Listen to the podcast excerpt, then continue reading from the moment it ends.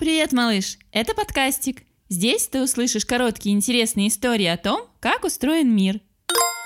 И это выпуск про зубную смену. У тебя наверняка такое бывало, малыш, что ногам внезапно становилось тесно в обуви. Ага. Ноги растут, а обувь нет. Поэтому приходится покупать новую пару. Из одежды можно вырасти. А можно ли вырасти из зубов? Сейчас расскажу.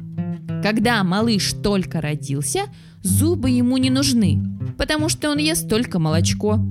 Позже наступает время, когда нужно есть еду, которую необходимо измельчать, чтобы она прошла в живот. От яблока и бутерброда нужно откусить кусок и переживать. Тогда будет удобнее его проглотить. А для этого нужны зубы. Вот они и начинают расти потихоньку, пока не вырастет 20 штук. Но сначала появляются зубы молочные, временные, которые потом выпадут и сменятся постоянными.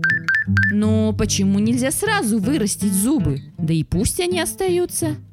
Не, так будет неудобно. Дело в том, что как нога вырастает из обуви, так и рот вырастает из зубов. Большие взрослые зубы просто не поместились бы в маленьком ротике малыша, а маленькими зубками взрослым есть было бы неловко. Получается, что временные молочные зубы помогают кушать малышам и показывают место, куда расти новым, большим и сильным постоянным зубкам.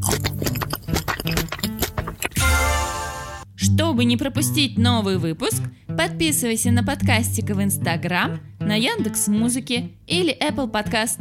Ставь лайки и предлагай темы для новых эпизодов.